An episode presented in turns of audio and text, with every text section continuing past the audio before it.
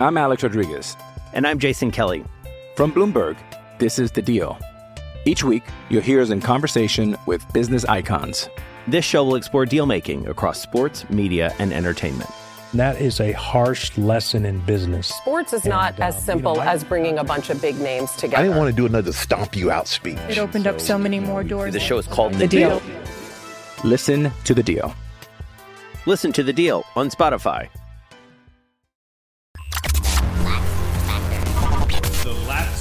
Podcast. What is up, college Lacrosse fans? You're watching episode number 265 of the Lax Factor Podcast. I am your host, Ted Hoost, and today we're going to talk about the NCAA Division One Final Four that will be held this Saturday. We have Penn State playing Duke, and then we have Virginia playing Notre Dame here on Saturday. And then we'll also talk about the games that are coming up: the Division Two final and the Division Three final, which we pl- which will be played on Sunday. So I'm going to preview all of them in depth. As always, before I get into it, if you're watching on YouTube, be sure to like, subscribe, hit the notification bell so you're notified when we're putting out videos. If you are an audio listener and you're listening to this podcast, the audio version, I urge you, if you're not on Spotify, switch from whatever platform you're on to Spotify because with Spotify, you get both the audio and the video version together in one thing. So when I'm rolling through on the uh, weekend review shows and I'm showing highlights and talking about the game in that light, you can flip the phone sideways, watch the highlights in high definition, and then flip back when you're done. Uh, and then, as always, you can go to laxfactor.com, watch all of our videos there, listen to the audio podcast there, get yourself t shirts and swag and all that crap. So that's it. I'm going to shut up mostly because I've already recorded this once. And in my first recording, I had no audio. This time I can confirm I do have audio and I'm good. So we're going to talk first here about Penn State and Duke. Now, these two teams have played like opponents. They both played Penn. Duke won by two. Penn State won by six. And they both played Michigan. Duke won by seven. Penn State won by two and lost by two. So, like opponents, kind of a wash here. It doesn't tell us a whole lot, albeit they line up pretty well together, I think, overall.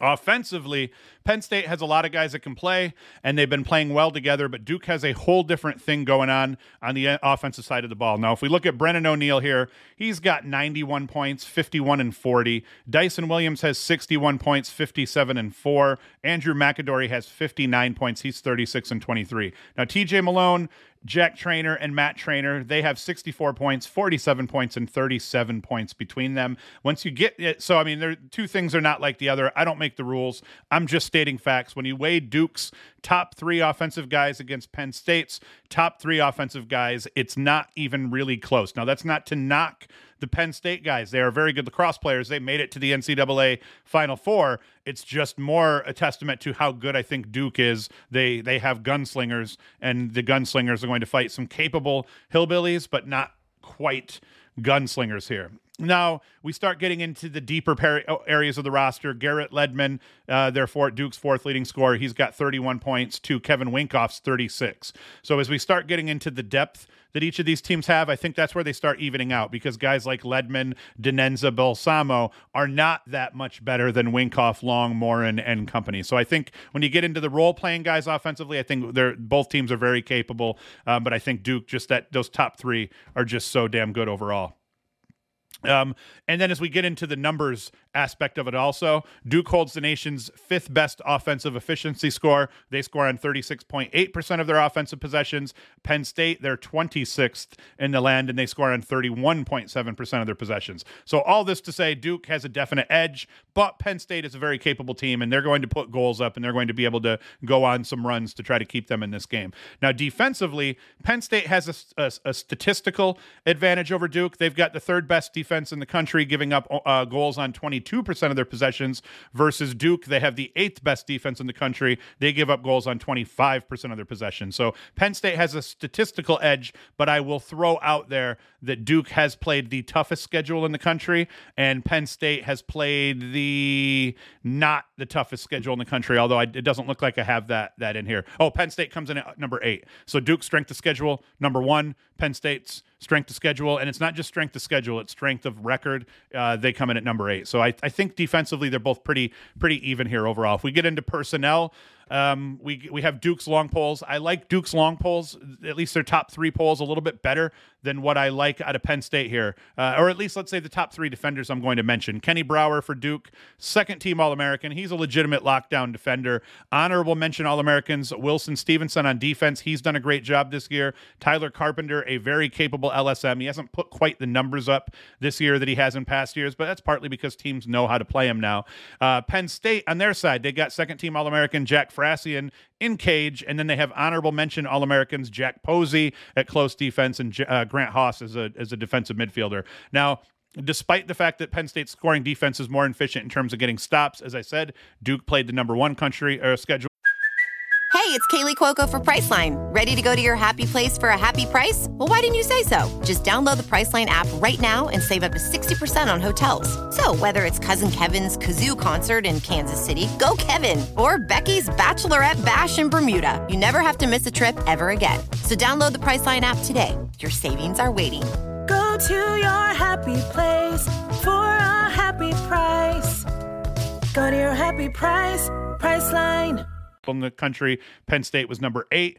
All of this a really long and drawn out way to to say. I think that overall, I think these teams match up pretty well together. I think that Duke defensively has been put through the gauntlet a little bit more than Penn State. So I, I that's where I kind of lean Duke, even though the numbers would tell me to lean towards Penn State.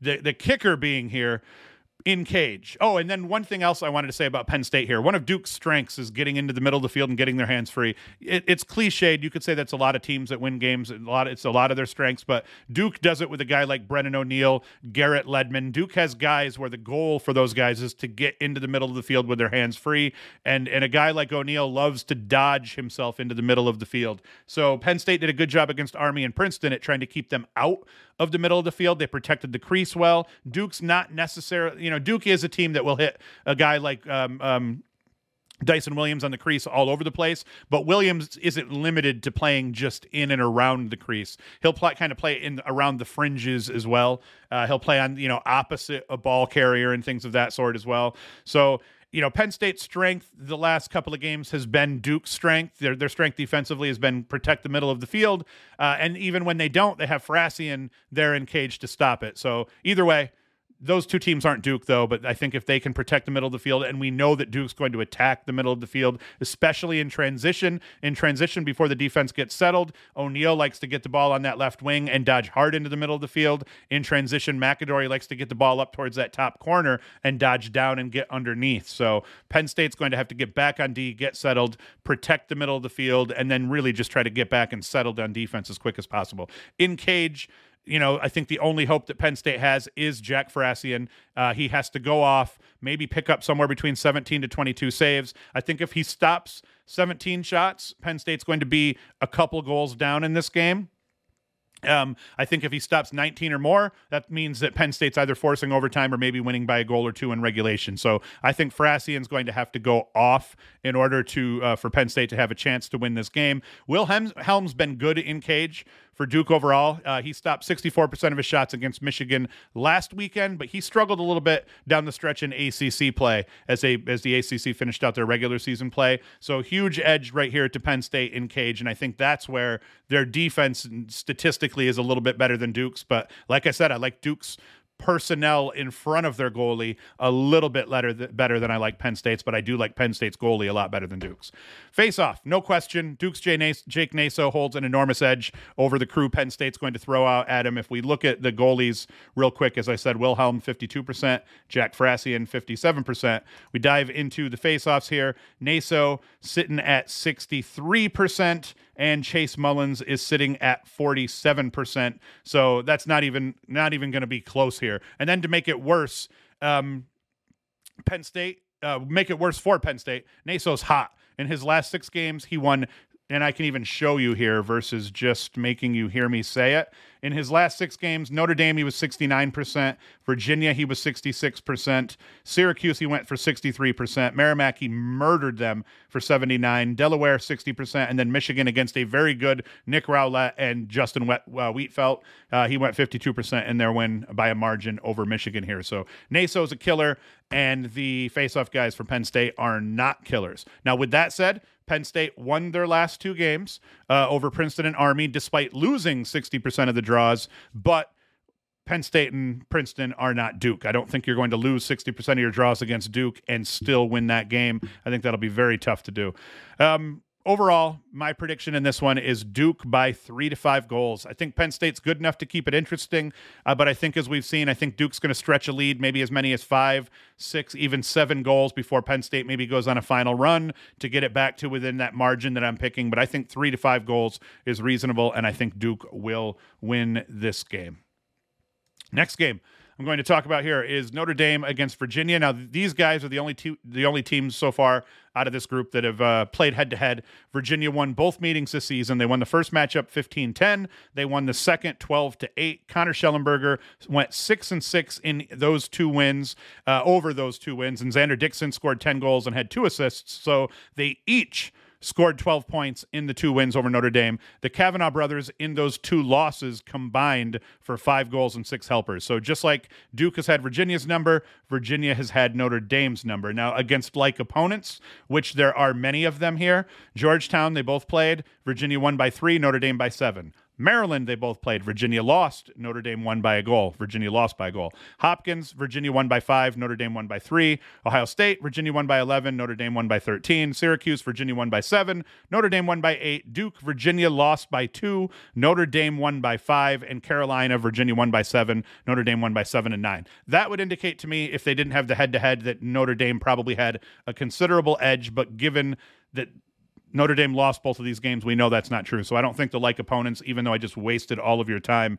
and bored you to death with that, I don't think that plays all that heavily in here. Offensively, these teams are good enough. Both of them are good enough that we got to start with the data. Virginia has an offensive efficiency of 41.7. That means they score goals on 41.7% of their possessions. Notre Dame comes in at 39.8. They are number one and number two in the country, with Syracuse and Duke sitting at number three and number four. So the ACC was very good offensively this year. The difference to me seems to be I think Virginia's playing a little bit better offensively lately. They scored on 46.9% of their possessions last weekend against Georgetown. I think in terms of overall team chemistry, I'd give Virginia with a healthy Schellenberger just a very slight edge over Kavanagh, over the Kavanagh brothers and Notre Dame. Now, defensively is where I think Notre Dame has been making up for any any kind of, you know, let's say sputtering they've been doing offensively in the last couple of games. Defensively, they held a good Utah team to only scoring on 15.8% of their looks in the NCAA tournament's opening round. And then against John Hopkins, they only gave up uh, goals on 22% of their possessions a weekend ago. So even if they aren't connecting fully on offense, coming into this game against Virginia, they seem to have figured out some things defensively. However, we got to throw the caveat out here that the last two times they've met, Schellenberger gave Chris Fake fits in that first meeting he had uh, five assists. He had two goals and five helpers. Dixon put up six goals and a helper in game two. Schellenberger was a little bit quieter. He was hobbled by that time. He was one and three. Dixon went for four goals and a helper. Uh, the Cavaliers' dynamic duo has gotten the better of the brothers Kavanagh in 2023 here so far. Now, one thing that was apparent with Notre Dame's biggest strength, and I think Notre Dame's biggest strength is the Kavanagh brothers' quickness on the dodge, the Kavanagh brothers' ability to turn a quick dodge into a quick feed and a goal to Jake Stevens or to middies out top. Uh, I think one of their other strengths is midfielders dodging into the middle of the field and down the alleys. I think they do a good job spot shooting, but I think that what we saw in the first two meetings here is that that strength is kind of negated by the experience, the strength, and I think the length overall of the Virginia defense. You got got big guys, guys like Cole Kastner, um, uh, Sawstead, and then he even got like Matsui. I think even Matsui is like six foot six one or something like that. Um, you know, and then uh, uh, Bauer running around too. So I mean, uh, it's you can get beat by a quick guy like Kavanagh, but if if his one step is just three quarters of your step, then your recovery speed is going to be a little bit better. And it, it did seem to be that in their meetings, Virginia did a very good job of recovering after getting beat on a dodge and not even really having to go too deeply into their help defense. I think they did a good job of just not fully getting beat, and that made it difficult for Notre Dame to kind of get into that second phase of their offenses, which, which is let's get a step on some guys.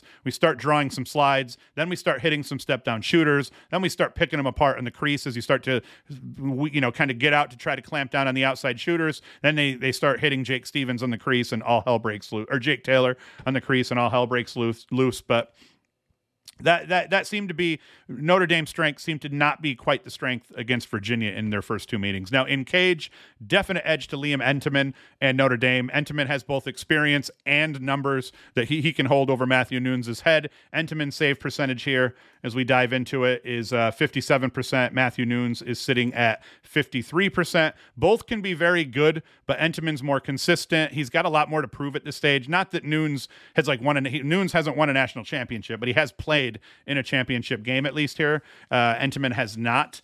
Um, but Notre Dame's never never winning a national championship and getting let left out. I think those are the two big storylines and kind of the the locker room material that that Notre Dame's going to be using. So I definite edge in cage here though to Entenmann uh, because he's just a better goalie overall. Faceoffs for sure. Petey fucking LaSalla. Uh, has a has a huge ed over Will Lynch and Hagstrom. LaSalla hanging out at 56%. These guys probably about 45% between the two of them. More importantly, LaSalla has taken by himself uh, 458 faceoffs to their combined 407. So definitely edge goes to Virginia. Now, if I'm putting it all together here, my prediction is going to be Virginia is going to win for the third time against Notre Dame this year. That's very tough to do, but I think they have a. I'm Alex Rodriguez. And I'm Jason Kelly. From Bloomberg, this is The Deal. Each week, you'll hear us in conversation with business icons. This show will explore deal making across sports, media, and entertainment. That is a harsh lesson in business. Sports is not And, uh, as you simple know, I- as bringing a bunch of big names together. I didn't want to do another stomp you out speech. It opened up so many more doors. The show is called The Deal. Listen to The Deal. Listen to the deal on Spotify. A team that's playing well enough right now to do that. I think they win by one to three goals. I think the way that these two teams match up, it gives Virginia a slight edge overall. They've been playing well defensively. Nunes has been above 50% in each of his last six games, leading into the last game where he was 48% against a very good offensive Georgetown team. I think if Nunes can hang above 50% between the pipes and Petey can win 55 at the faceoff dot, I think Virginia wins in a close game. If Nunes comes out and has a rough game, and if the Kavanagh brothers get hot, now this is all going to change a little bit. I think Virginia could still win in a shootout in that case, especially if they're winning the possession battle at the faceoff dot. But we're going to have to see. But I'm going to go with Virginia by one to three goals in this one.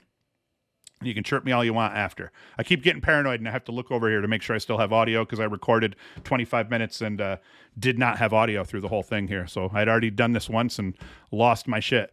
Uh, next game I'm going to talk about Lenoir-Rhyne against Mercyhurst. Now, this is kind of an unexpected game here. I think Lenoir-Rhyne has the overall advantage because I think Miles Moffitt uh, here, 47 and 33 with 80 points, and this Torrin Eccleston, both sitting at 80 points. I think they're a better offensive duo overall than Miles Ham and Ethan Landemore are for Mercyhurst. If we look at the numbers, like opponents, Maryville, Mercyhurst beat by four, Lenoir-Rhyne beat by 15, Wingate, Mercyhurst beat by three, Lenoir-Rhyne lost by six. So I do think that that Maryville score might tell us something, but that Wingate loss kind of negates that, and now we're back to square one. Now the data will speak a little bit differently here. Uh, uh, adjusted offensive efficiency and adjusted defensive efficiency. Lenoir-Rhyne is number one in the country. They score on 40.1% of their possessions. They only give up goals on 18.1% of their possessions. So they're number one in both of those numbers. Mercyhurst comes in at number 18 offensively and number three defensively. So I think the edge goes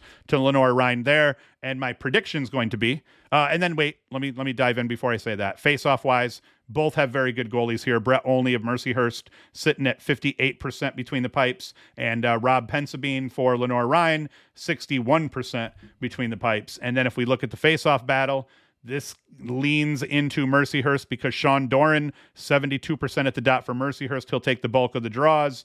And uh, John Paulus, very capable at 60%. And then Matthew Man- uh, Mancini, Mancini, 52%. So that could play well for Lenoir-Rhyne, having two guys that both win above 50% go out there. But Sean Doran is a killer at the faceoff dot, so that's going to play in this game as well. In the end, though, my prediction Lenoir-Rhyne wins by one to three goals. I think they've been better offensively than Mercyhurst overall. I think it looks like Mercyhurst has a tendency to, to rely a little bit too heavily on dodges, and uh, that would mean they'd have to win a lot of 1v1 matchups. And against a solid defensive team like Lenoir-Rhyne, that might not play well into the score. So I'm going to go with picking Lenoir-Rhyne to win by a goal or so. Uh, but if you know Sean Doran can just absolutely just roach people at the faceoff dot, that could change. If he wins seventy two percent of the draws, then game off here. I think uh, Mercyhurst flips it and wins. I just think that Paulus and Mancini will do a good enough job to limit him. Doran's not going to win seventy two percent of the draws, ideally for Lenoir-Rhyne, and I think they probably will win this game.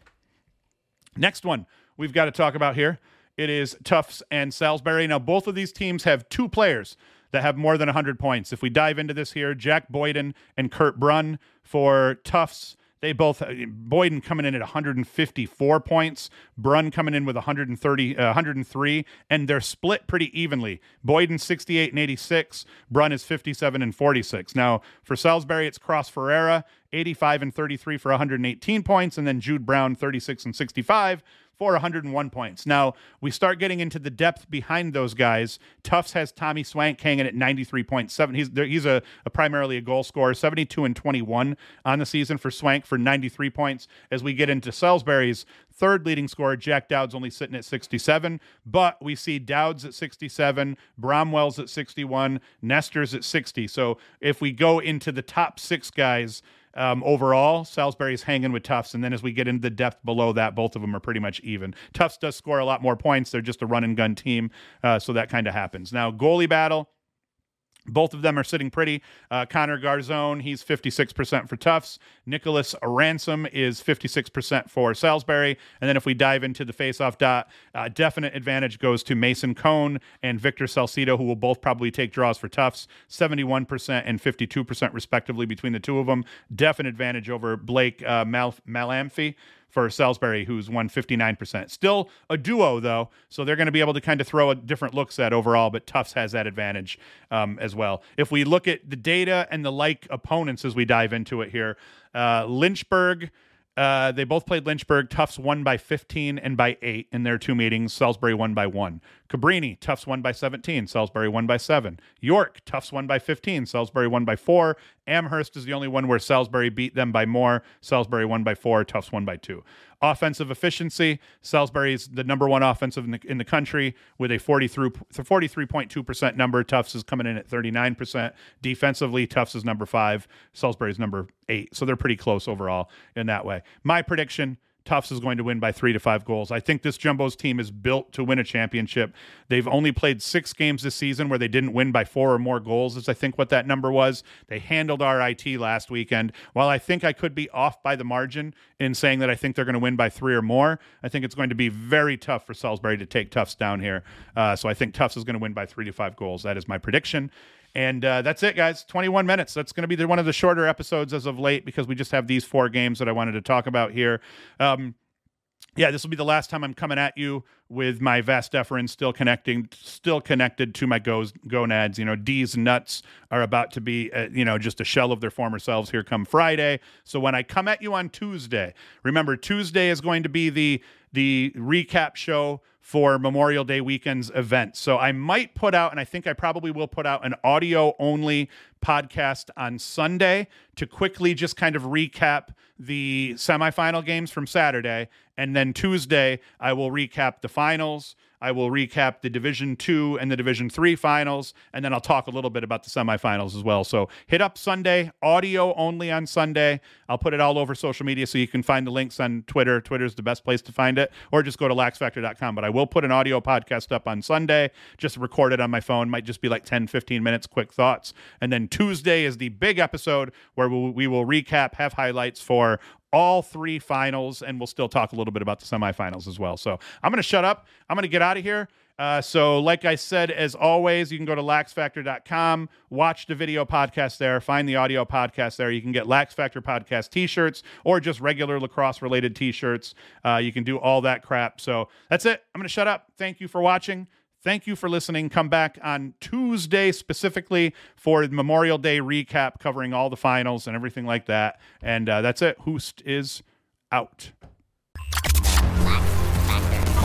The Lax Factor Podcast.